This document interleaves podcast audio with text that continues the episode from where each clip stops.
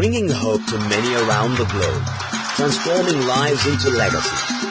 Living Word with Pastor Mensa Otabil. And now, today's word. Well, last week I started talking about what we want for our church, which should be our vision, which should be our expectation, our hope, our desire as a church uh, in 2023.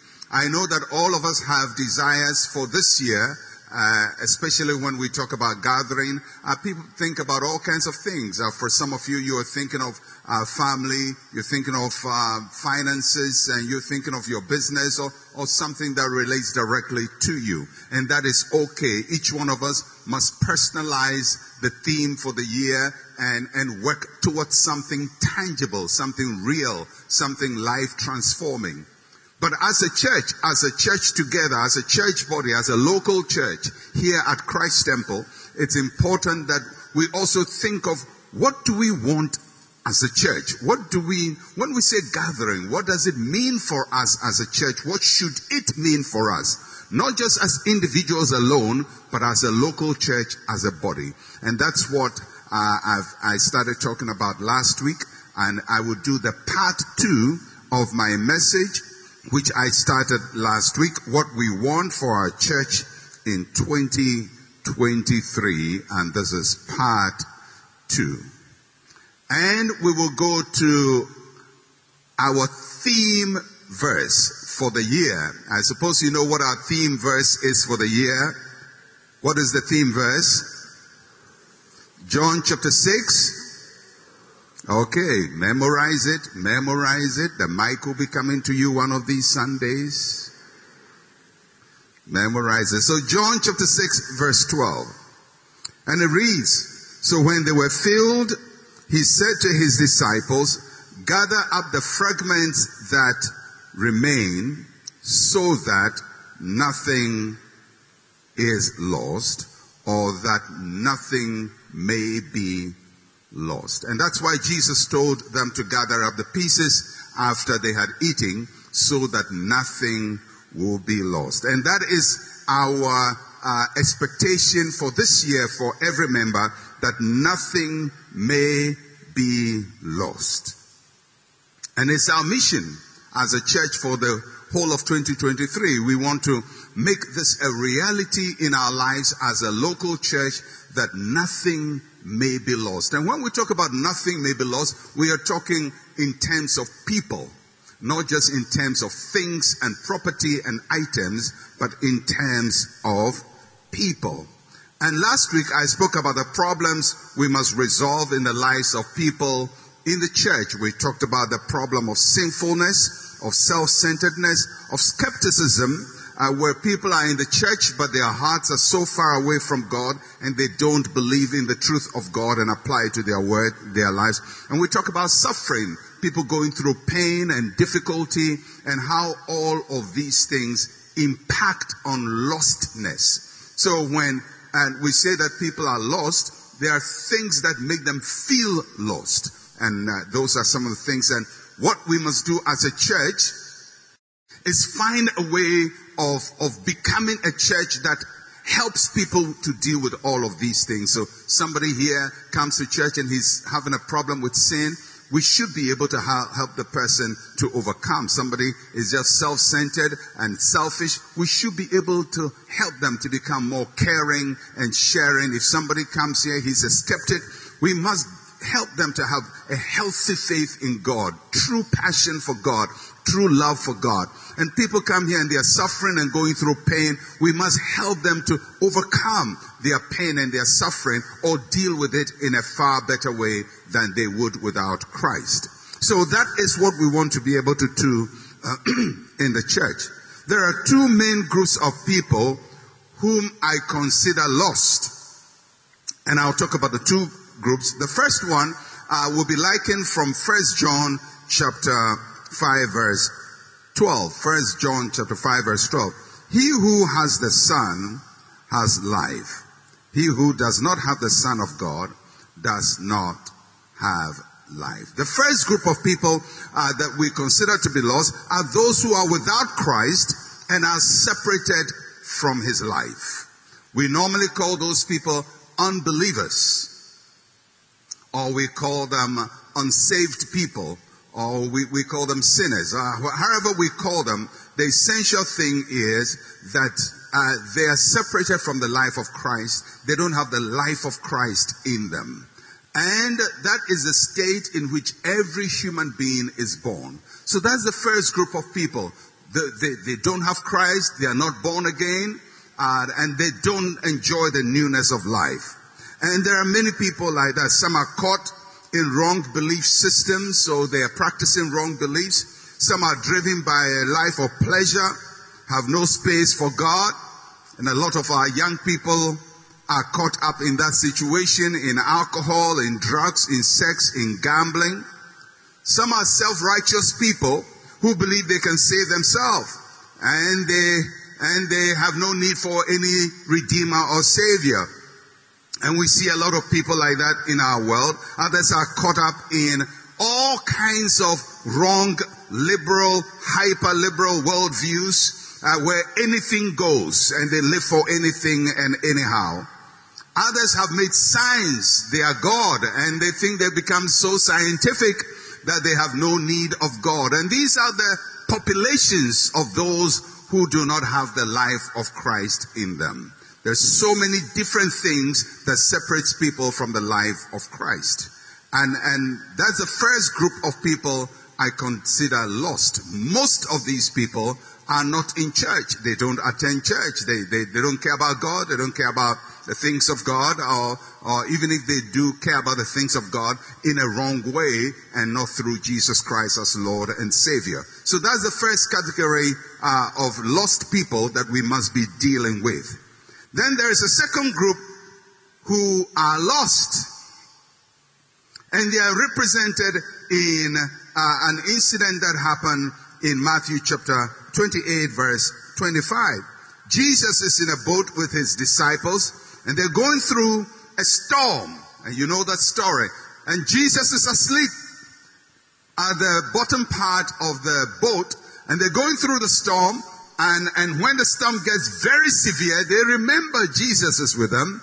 And, and so they go to him and, and try to get his attention. So this is what the passage reads Matthew chapter 8 verse 25. Then his disciples came to him and awoke him saying, Lord, save us for we are perishing. Or we are being lost. We are perishing.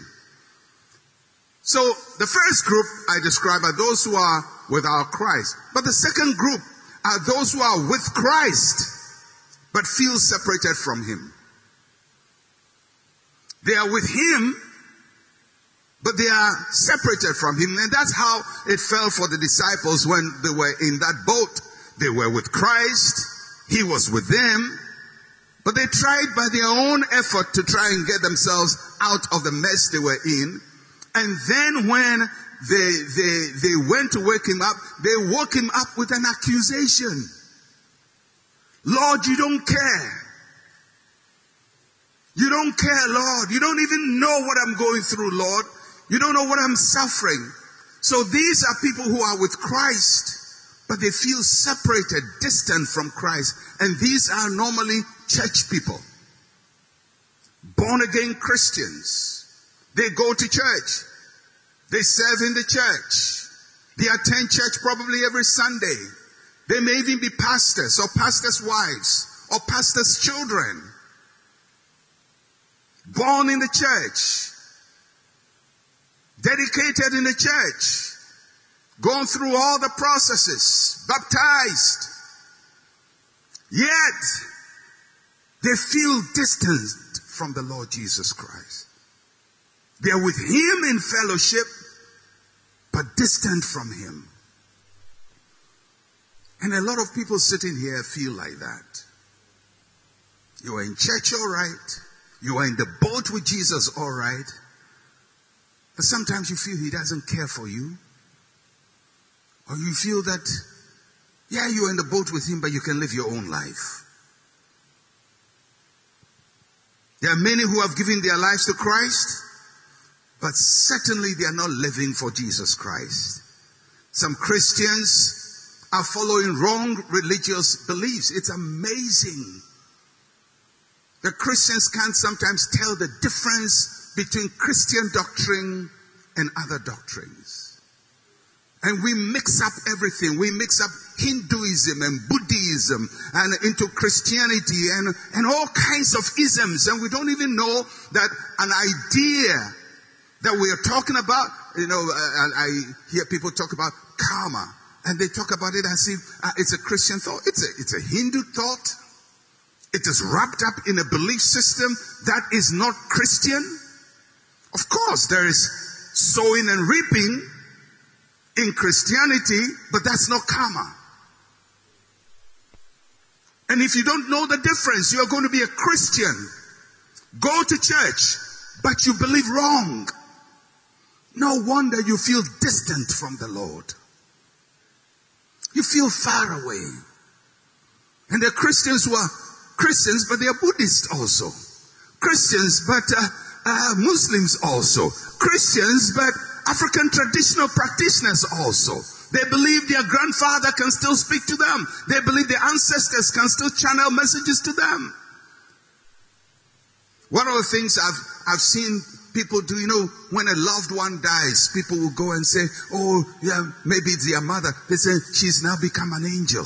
Oh, oh, my friend is now, go and watch over us wherever you are. Where did you get that belief from? Where did you get that? That your mother can still watch over you wherever she is? Where is that? Of course, that is not Christianity. That's not Christianity. That's not Bible Christianity. It can be African traditional religion. And sometimes when we don't know the difference, Christianity is mixed up with African traditionalism, Buddhism, Hinduism, and still we are Christians. And somehow it's not working. So you feel like, this Christianity at all, I don't know whether it works or not. You feel distant from the Lord. So you are in Christ but lost. And then there are people outside of Christ who still feel lost. And my desire, and I hope you can share in that desire, is that this year we must do everything we can to reach these two groups of people. Those lost outside, those lost inside. And we must do everything to help people to connect with Jesus Christ in a deeper and more profound way. So, arising out of this, there are two implications arising from these two conditions. The first one is an outreach implication. Outreach means we are reaching out. For those who are not in Christ, Jesus came to seek and to save those who are lost. So there's an outreach implication. There's something we must do as a church to reach out to people, to go beyond our church's walls, to go beyond our group and reach out to people. That's an outreach implication. And when we do that, what are we doing? We are doing outreach to share the gospel. To share the gospel. So, as a church, there must be an outreach. We can share the gospel as a church, as individuals, but we must also share it as a group. And our church ICGC, but particularly here at Christ Temple, shares the gospel in an outreach through media broadcast.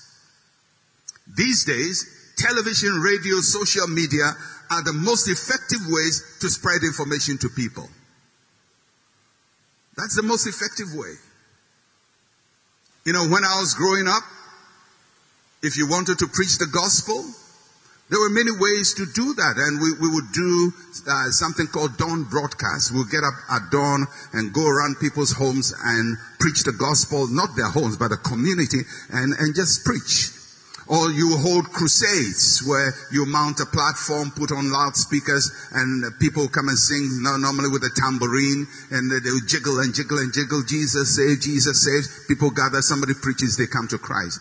And it is a valid way of outreach. But the world we live in now has moved beyond that. The most effective way to mass produce any message, television, radio, social media. And increasingly, social media is becoming a far more effective way of broadcasting a message. That means whilst we appreciate the old methods of doing things, we must appreciate the new opportunities that God is opening to us. The reason you have WhatsApp and Facebook and Instagram and Snapchat and TikTok is not just for you to take pictures of you wearing blue shirt and blue dress and post it online. Or this is what I ate for lunch. Who cares what you ate for lunch? But have you considered that your Facebook, your WhatsApp, all of these can be used to preach the gospel? It's not for personal entertainment.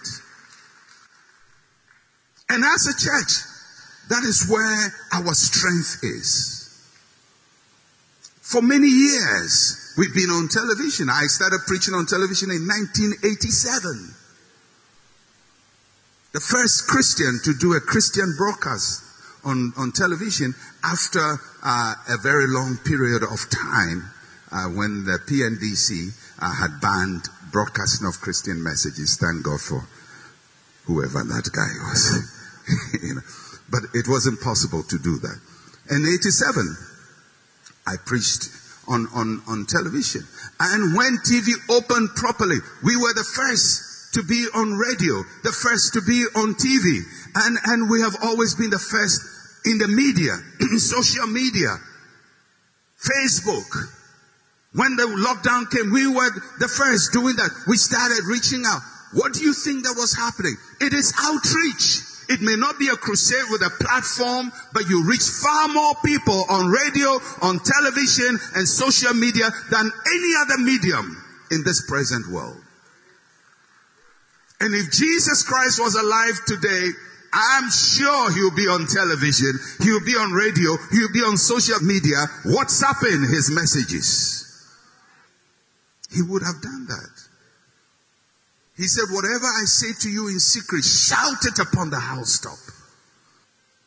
So as a church, we must be mindful of how we are reaching people and each member must ask, what am I doing in this church to enhance? And that's why we need people to partner the church and support the church. Let's buy radio time and television time and expand social media and push the message of the gospel as far as possible. There's an outreach implication of reaching people, sharing the gospel. And in doing that, maybe what some of you may do is just invite people to church. So we must become a welcoming church. We must be a friendly church. If we want people outside to come in, we must be nice, smile, be respectful, be courteous, not judgmental against people who come to church. You know, sometimes church people are very finicky. And sometimes, especially the older members of the church who lived in a different age where every Christian comported themselves, wore the hair a style, wore the same kaba to church. And and, and it was a certain age, and that is appreciated, and we thank God for that age. But there is a different age now, and those people are not Kaba people, you know, they are a different kind of people. And when they are coming to church, we must not make church their enemy. We must bring them in. When they know Christ, they will comport their behavior to reflect their Christian faith.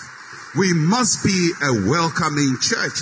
That is our outreach. But there is also an in-reach, an in-reach implication. In-reach is basically reaching those who are inside. Christians who feel separated from God. How do we reach people? We do that by making disciples for Christ. People who come to church must know Jesus Christ. These days, most churches want people to be loyal to the church and loyal to the pastor. But here, I don't even My priority is not loyalty to the church and loyalty to me. My priority is loyalty to Christ. Because if you get it right with Christ, you will get it right with everything else. If you love Christ, you will love His church. You will love His people.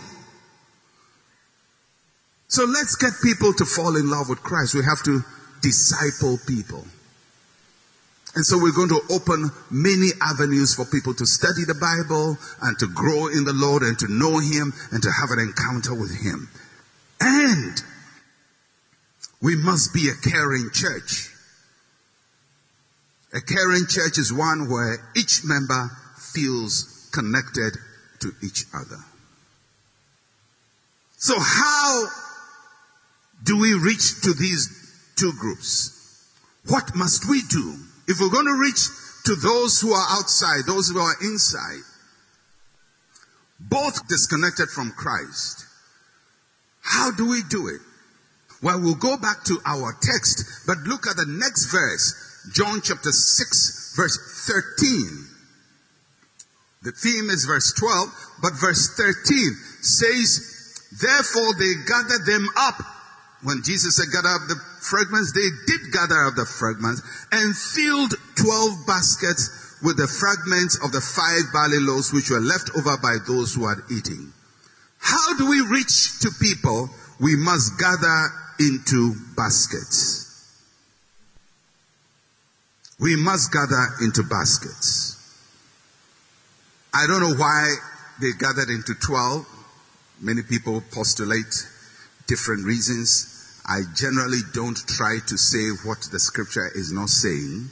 So when something is done and an explanation is not given, I may give an opinion and I will always issue a caveat. This is how, what I think might have happened. I mean, practically 12 represents two things, both in Israel and in Christ. Israel had 12 tribes. That is how the nation of Israel was divided. So for you to belong to Israel, you have to belong to one of the tribes. You don't just say, I'm an Israelite. Which tribe? No tribe. No tribe. No, you have to belong to one, uh, one of the tribes. So, uh, the, the, the nation is a whole, the tribe is a subgroup is a subgroup. So I think being Jews, probably that was what they were demonstrating that these things we are gathering together belong to one big family, but in order to belong to one big family, they have to be part of a smaller group of the big family. And I think that is what it meant. But don't quote me on it. This is just my thought on it because there's no explanation note on that verse. So we, that, that's how I can see it. So, what does it mean that we must gather into baskets? In my opinion, it means that we do not gather everything into one group. You don't just belong to the big church. This church is big.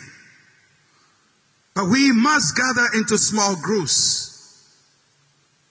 What does it mean? It means each member belonging to a small group in the church. Each member belonging to a small group in the church. Our church is a large church. We've been a large church for a very, very long time. From as far back as 1986, we were a big church. We've been a big church for the life of this year. We've, we were a small church for a very small time and we exploded from 1986 and we've never been a small church. It's always been a big church. It's always been a big church. And a big church has a lot of advantages. One of the advantages of a big church is that it can do big things. It can do big things like have, you know, cross over at the Accra Sports Stadium and fill it.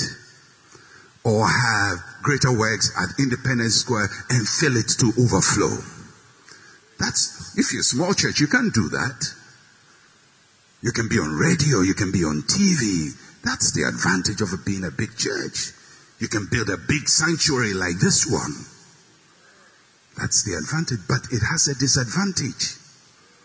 That a big church can do all these big things, but people can also feel lost in a big church. So whilst we celebrate our advantage, we must also see the disadvantage. And we must manage the disadvantage, not stop the advantage, but manage the disadvantage. And the only way to be in a big church like this and feel that you are not lost is that you must be in a basket. You must be in a basket. You must be in a small group. And the small group can come in different forms. It can come uh, if you even belong to the praise and worship team. That's a small group. You find it's easier to build friendships and relationships. You know, you come to church, you need money for trans, uh, transport. Uh, you just say, Charlie, can you give me some? Can you get me Uber? Can I join on your Uber home? You know, because they are your friends. But if you don't belong to a small group, you come here, you don't have money for transport, you walk home alone. If you're in the choir, that's a small group. You're in the band, that's a small group. You are in the ushers, you are in the greeters, you are in any department of the church. That is a basket of the church. You are in a covenant family. That's, that's a basket. So a, a big church's strength is not only in its size, but in the baskets it creates to gather fragments into. If we're going to be an effective church, then one of the things we must ensure is that everybody in the big church must be part of a small group. There must be at least 12 people in this church you know who know you too. 12 people, at least, whom you know. You know by name and they know you. And after church, they will look out for you, and after church, you look out for them. And that if you don't come to church next week, they will call you. If you have, don't have that, then you are not in a basket. You are still the fragment on the ground. But we must gather you and find a basket and put you inside and say, you belong to this basket. This is how we gather. We don't gather into one heap. We gather into small groups so that everybody who has been gathered, everybody, every fragment will feel I belong somewhere. There are people who think about me. There are people who care about me. I cannot know everybody's name. It's a statistical and physical impossibility. I can't. But the church must know you. Not just as a name on a paper or data in our files, but as a human being who shows up, who has needs, who has concerns, we must know you. And the only way to know you is that you must belong to a small group. And later, we're going to introduce all the many small groups. We have small groups for women, small groups for men, small groups based on age groups, small groups based on interest group. We have people, you know, all kinds of things. People with different artistic desires who say they have a small art group, small reading group, small music group, small whatever group. And the more small groups we have, the more effective for people not to feel lost. So all of you who only show up on Sunday and go home after Sunday, we have good plans for you. All right. We love you so much. We have a basket with your name on it. And we'll put you in that basket.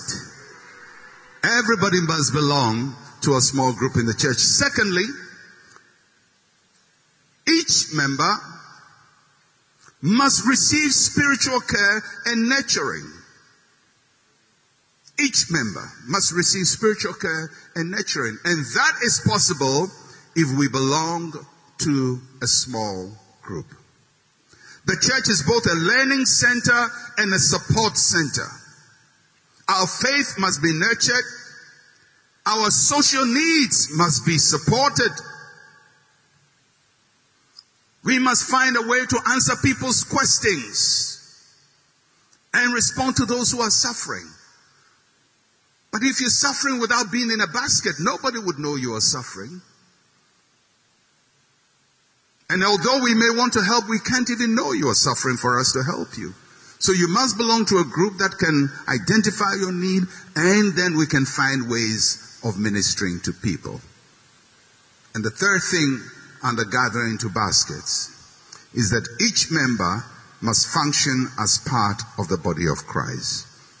Each member must participate. Each member must do something. You don't just be, come to church and just come to church. You must be a blessing, not a burden.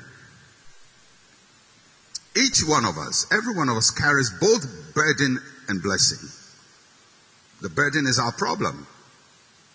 The blessing is our gift. And the fact that you have problems doesn't mean you have nothing to contribute. The fact that you have something to contribute doesn't mean you have no problems. So both your burdens and your blessing must be ministered to.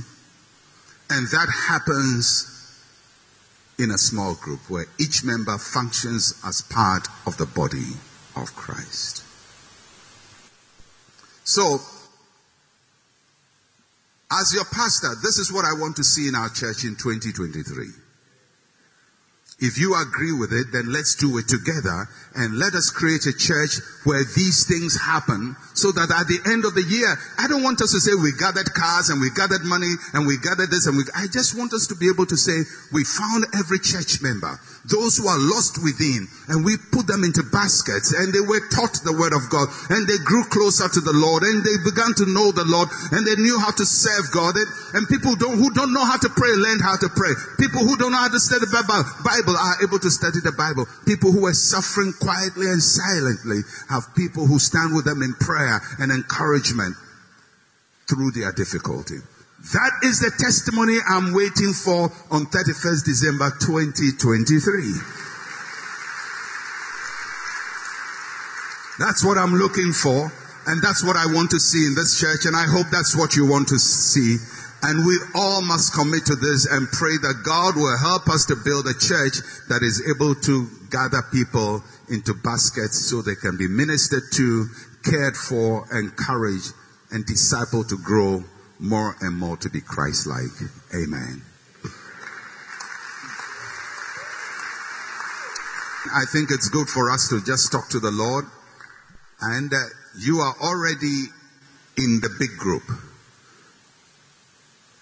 But I want you to pray and say, Lord, help me to be part of a smaller group. Let me build a network in this church. Help me, Lord, to connect with you deeper. I want to know you more. I want to know the Bible better. I want to know your word better. I want to be more spiritual. I, I want to be more biblical. If that's your desire, I believe we are on a good journey this year.